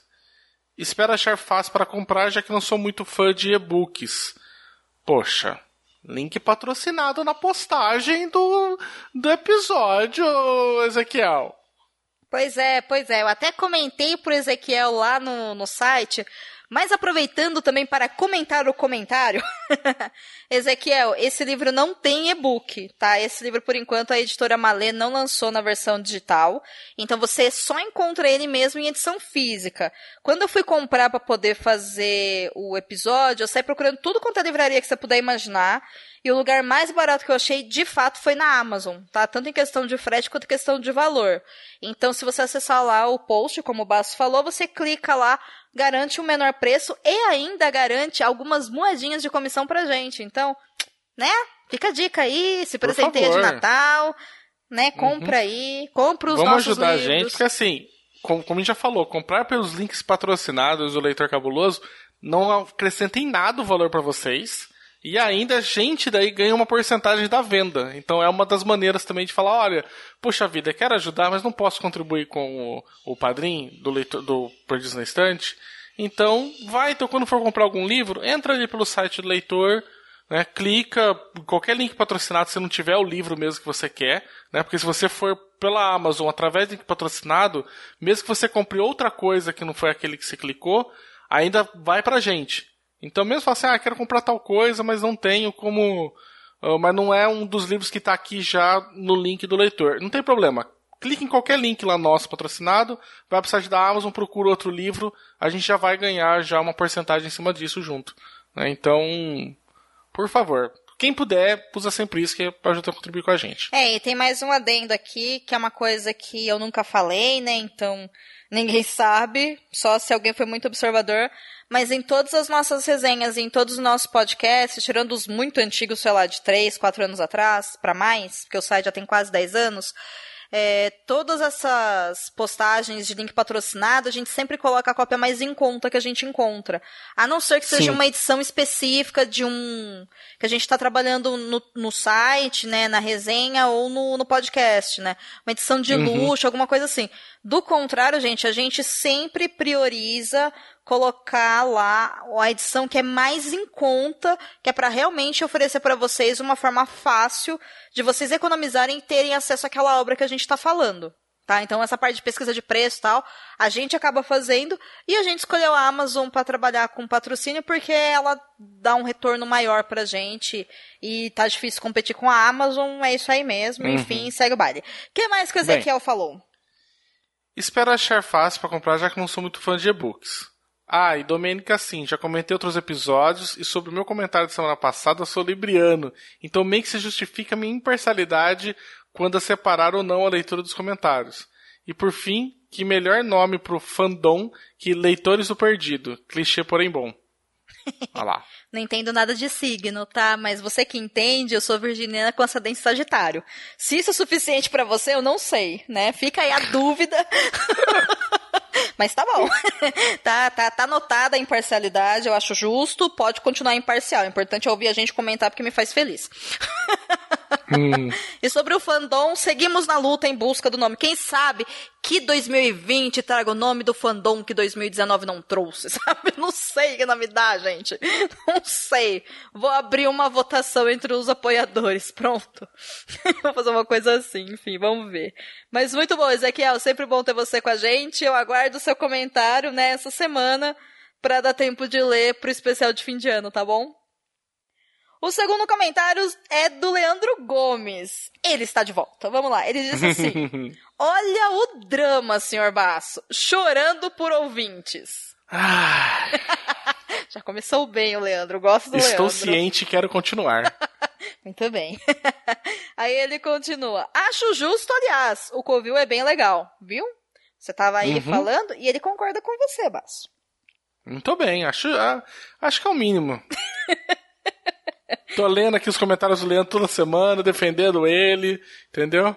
Aliás, a gente podia fazer, né, tipo um Team Cleidson, né, e Team o Leandro, né, já que tá na, na disputa amigável aí, né? É, tá. O, o Cleidson não comentou ainda nesse episódio, né? Mas. Uh, é, rapaz! Então já perdeu um já. Mas a culpa também não é dele porque o episódio era pra ser quinzenal e dessa vez é semanal, né? Então. Então a gente vai estipular melhor essas regras, então. Beleza. Vamos, vamos trabalhar nisso. E aí o Leandro continua. E foi ótimo ouvir o Frango e Zaniolo subvertendo as ordens do patrão e bagunçando tudo. Eles fazem isso na, com a gente na vida real também, tá? Não, é, eu, eu nem falo nada, porque assim, é, eu, nossa, eu sentei tão bonitinho com os dois e falei, gente, vocês fazem o que vocês quiserem, sabe? Tipo, que vocês quiserem, né? Tipo, chama o que vocês quiserem. Tanto que não chamou o Du, que tava aí, não chamou eu para participar de nenhum, nem para dar um pitaco, nem nada, sabe? Tipo, não. Assim, escolha do livro total, fica à vontade, quer fazer crossover, quer fazer brincadeira, quer fazer episódio duplo, fica à vontade. Falei, só mantém a característica básica do Covil, que é um podcast sobre um livro por episódio, que comenta para quem já leu, então possui spoilers e já vai diretamente para discussão. E eles, beleza. Assim, o último episódio do Covil, entendeu? Que foi ao ar ontem, É. entendeu? Deles, obedeceu essa regra. Sabe? Só. Falou, dos sete que eles gravaram, os seis primeiros, eles falaram, tô cagando pra isso, foda-se. Falei, cara, eu falei, é, é foda. É foda. Eu só queria dizer que, que eles fizeram tudo isso que você disse, porque você começou sua frase com faça o que vocês quiserem. Aí eles não, fizeram. mas eu falei, a única coisa que, que eu queria era manter o coisa. Só falei, ah, vocês estão livres pra tudo, menos pra isso. Eu dei liberdade total. Só não muda isso daqui. Entendeu? Só isso aqui só que eu tô te pedindo, sabe? Tipo, tipo, só não caga na mesa, tá? Pode entrar em casa, pode abrir geladeira, só não caga em cima da mesa. sabe? do céu. Enfim, o Leandro continua. Comentários nos posts e timidez não são. não, opa. Comentários nos posts e timidez não estão necessariamente relacionados. Isso é verdade, Leandro. E. Mas assim. São nove anos de experiência com o negócio. Às vezes são. Mas é só uma É, a brincadeira. maioria das vezes é. É quase um easter egg, né? Porque o Lucien, ele falava bastante, né? Se você for tímido ou tímido, nos mande um e-mail para... Blá, blá, blá. né? Então, ficou meio no nosso subconsciente aí. E aí ele continua. É possível ser tímido e continuar falando groselha na internet. 2019 que o diga, não é mesmo? Vem, gente, não deixa passar vergonha sozinho. Vem, gente, não deixa o Leandro passar vergonha sozinho. gente, o Leandro. Ele tá fazendo frase por frase de tudo que a gente pede, né? tá ótimo esse comentário. Aí ele continua. A propósito, falar com o seu produtor de conteúdo favorito é muito prazeroso. Eu comecei no início de 2018 cumprindo uma promessa de final de ano. Coisa raríssima. Fui ouvinte anônimo e silencioso por uns três anos, mas de 2018 pra cá abriu a porteira e foi ótimo. Virei tagarela assíduo. Adoro contos e essa possibilidade de levar um tapa na cara e um soco no estômago me agrada. A gente se acostuma demais com os privilégios e acaba deixando de perceber a realidade de muita gente. Vou parar por aqui antes dos spoilers, viu? Leia mais BR, leia mais mulheres. Um abraço. PS. O caderninho de frases infames não é zoação com você, Baço. Tenho muito orgulho quando falo uma bobagem qualquer e deixo as pessoas indignadas. o importante é o autoconhecimento, né? e aí ele finaliza com: particularmente quando minha filha grita, mãe, o papai tá fazendo piada ruim de novo. ele fica muito feliz. E aí ele fecha com: Uh, nossa, de novo, vou ter que falar isso, eu não acredito. Nossa, entre aspas, leite moça, bateu, tomou. Ai, que preguiça, baço. É ótimo. E eu realmente não conhecia. Ai. Eu tenho, eu gostaria muito de fazer um daqueles podcasts que o pessoal faz de arquivo, sabe? E aí eu queria trazer ah, as frases todas que meu pai falava, que a minha bisavó falava, né? Na verdade, Uhum. né, ele fala assim, tipo, que meu pai tem umas frases, sua bisavó falava que, e aí, tipo, tem um monte assim, mas é- esse era um do que tinha que fazer programa pra mais 18, porque quase todos eram, ah, né, tipo, palavrões muito cabeludos. Uh? Mas assim, o meu pai também ele tem uma caralhada, sabe, tipo, de, de frasezinhas de efeito desse tipo, assim, que é desses ditos, assim, ainda mais principalmente rimando ainda. É, então é muito, é, é muito bom. Eu achei que era zoação, tá ligado? Mas é que, que bom saber que tem mais gente que tá na fina arte de, de fazer esses trocadalhos. É bom quando a gente encontra a nossa turma, né? Ai, eu vou, eu vou me lembrar dessa. Eu acho que o Leandro também. Mas assim, é, comentando a respeito do que ele disse, né, da, de ser anônimo em ouvir podcasts e tal, essa coisa que o Leandro fala da importância de, de falar com um produtor de conteúdo é muito interessante mesmo, Principalmente, Leandro, porque pode não parecer, mas produzir comentário, é, produzir conteúdo para a internet, seja ele em formato de texto, seja ele em vídeo, seja ele principalmente em podcast, é uma atividade muito divertida que a gente faz com muito prazer, com muita dedicação. Demora muito para ficar pronto, mas também é uma atividade muito solitária, porque a gente faz tudo do lado de cá e joga pra internet e alcança vocês. A gente ama que vocês ouvem, de verdade. Só que é solitário, porque as pessoas não vêm e não falam pra gente, ou oh, ouvi, ou elas chegam e falam, olha, aqui não tá muito legal, vamos pra tal lado, sabe? Então a gente sempre fica assim, trabalhando meio que numa área meio nebulosa, assim, da sociedade. E uma das formas que a maior parte dos produtores de conteúdo que a gente já teve o prazer de, de conversar sobre isso é unânime, assim. É muito importante pra gente saber que vocês estão gostando. Então, aquele RT citando a arroba pra gente faz toda a diferença no dia a dia. Aquele joinha, sabe, pra, pra indicar, pra subir o vídeo numa melhor colocação. Aquele compartilhamento do podcast. Ou até mesmo, e principalmente, esse apoio que vocês dão pra gente comentando Cara, isso não tem valor, assim. É isso que dá gás mesmo pra gente perceber que vale a pena a gente continuar, assim, de verdade. Então, parabéns por ter feito essa promessa de final de ano e ter cumprido. Nossa. E eu espero a gente podia, que, uh, podia estender essa promessa para mais pessoas, né? Porque com certeza. A, a, gente reclama muito, na verdade, disso. Eu, eu, também falo com a dor de falta de feedback, de retorno, né? Uhum. Porque a gente fica muito no escuro, né? Fala assim, o que a gente tá fazendo tá bom, entendeu? Sabe, tá legal. Porque o pessoal não fala, né? Porque você só vê os números de download. É, ele, ele, não, é, ele não é uma métrica lá muito confiável. Tipo, tem mais gente que tá ouvindo, mas tem mais gente que tá ouvindo por quê? Né? Porque tá gostando, porque quer ouvir pra zoar depois, né? Então, a gente nunca muito sabe, né? E aí é bom essa, esses feedbacks pra gente sentir um pouquinho, falar assim, olha, como é que tá, né? Como é que, se a gente tá falando tá legal, o que, que o pessoal tá achando, né? É muito importante. É, e não só, não é só isso, né? É, às vezes o feedback não precisa nem ser tão direto. Desses últimos comentários mesmo do Perdidos, me fez decidir, por exemplo, como eu vou trabalhar com Perdidos e que eu vou mudar nele em 2020, entendeu? Com base em quê? Nas pessoas comentando. Né? Então, por isso que a gente pergunta, gente, uhum. vocês acham que é mais interessante, sei lá, comentário no final, vocês querem separado, o que, que vocês querem? É claro, aqui vem três, quatro, cinco, dez pessoas ouvir. A gente tem muito mais ouvinte que isso. Agora, esse muito mais ouvinte talvez não seja agradado ou talvez, né, desgoste do que vai acontecer porque não utilizou o seu direito de se expressar.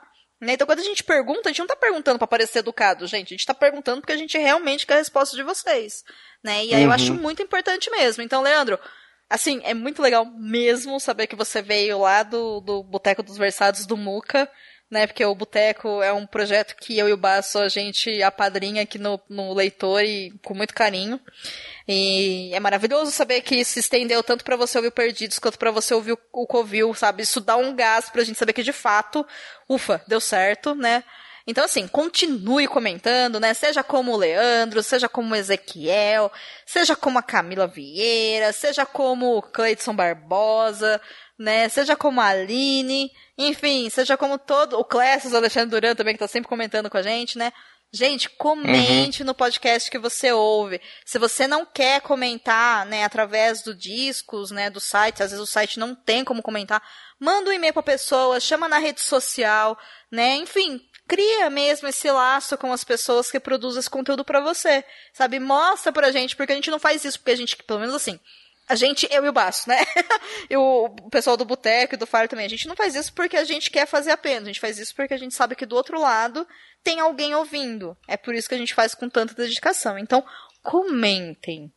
E, Leandro, a respeito dos contos, eu vi que você parou o episódio, né, antes dos spoilers. Eu espero que você leia esse livro e que você goste, né? Porque realmente é um livro necessário e é bem isso daí mesmo que você disse, né? A gente precisa conhecer outras vivências, vivências que são diferentes das nossas, para que a gente possa, enfim, desenvolver a nossa capacidade crítica, a nossa empatia, a nossa consciência com relação aos nossos privilégios, como você muito bem citou, para que a gente possa até mesmo desconstruir os nossos preconceitos e de fato atuar e viver né, de uma forma mais justa e que promova mudanças reais no mundo. Não só para a gente, mas para todo mundo, né? Então, espero que você leia quando tiver oportunidade o Em Submissas Lágrimas de Mulheres, porque, olha, Livraço, livraço, livraço, livraço. Muito bem, temos mais um comentário. O último comentário do dia. Manda ver, Baço. Podia faltar da nossa Camila Vieira, né? Falando, pelo jeito não é uma leitura fácil. Hum, peraí. Camila Vieira não leu este livro? Você viu, né? É, eu consegui, rapaz. Descobri Caceta. vários livros que Camila não leu em 2019. Gente, tô, cho- tô em estado de pinto, chocado. Então, o que que uma pessoa dedicada, né, não consegue na vida, tá vendo? Ai. É, doeu só de ouvir vocês comentando os contos. Não conheci a autora, mas apesar de ter ficado interessado em conhecer, preciso deixar para um momento menos pesado do que o atual. Eu chamo isso, Camila, tipo de deixar isso para um dia bom. É, Algumas leituras elas precisam ser feitas em dias bons. É, a gente tem, né, essa, essa linguagem aqui em casa, esse negócio do, ah, eu vou fazer isso num dia bom. Então, o Em Submissas Lágrimas de Mulheres, realmente, ele, ele é uma leitura que ele deve ser feita num dia bom mesmo, porque ele tem muito gatilho, né, de violência e tal. Se bem que todos esses gatilhos foram colocados no, no programa, mas, de fato, né, leia quando estiver, né, bem para ler esse tipo de livro.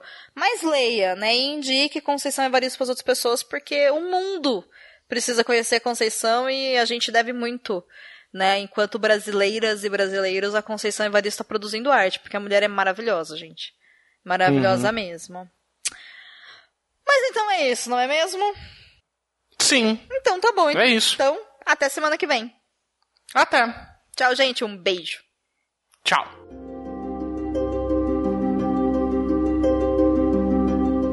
Este podcast foi editado por Leonardo Tremesquim.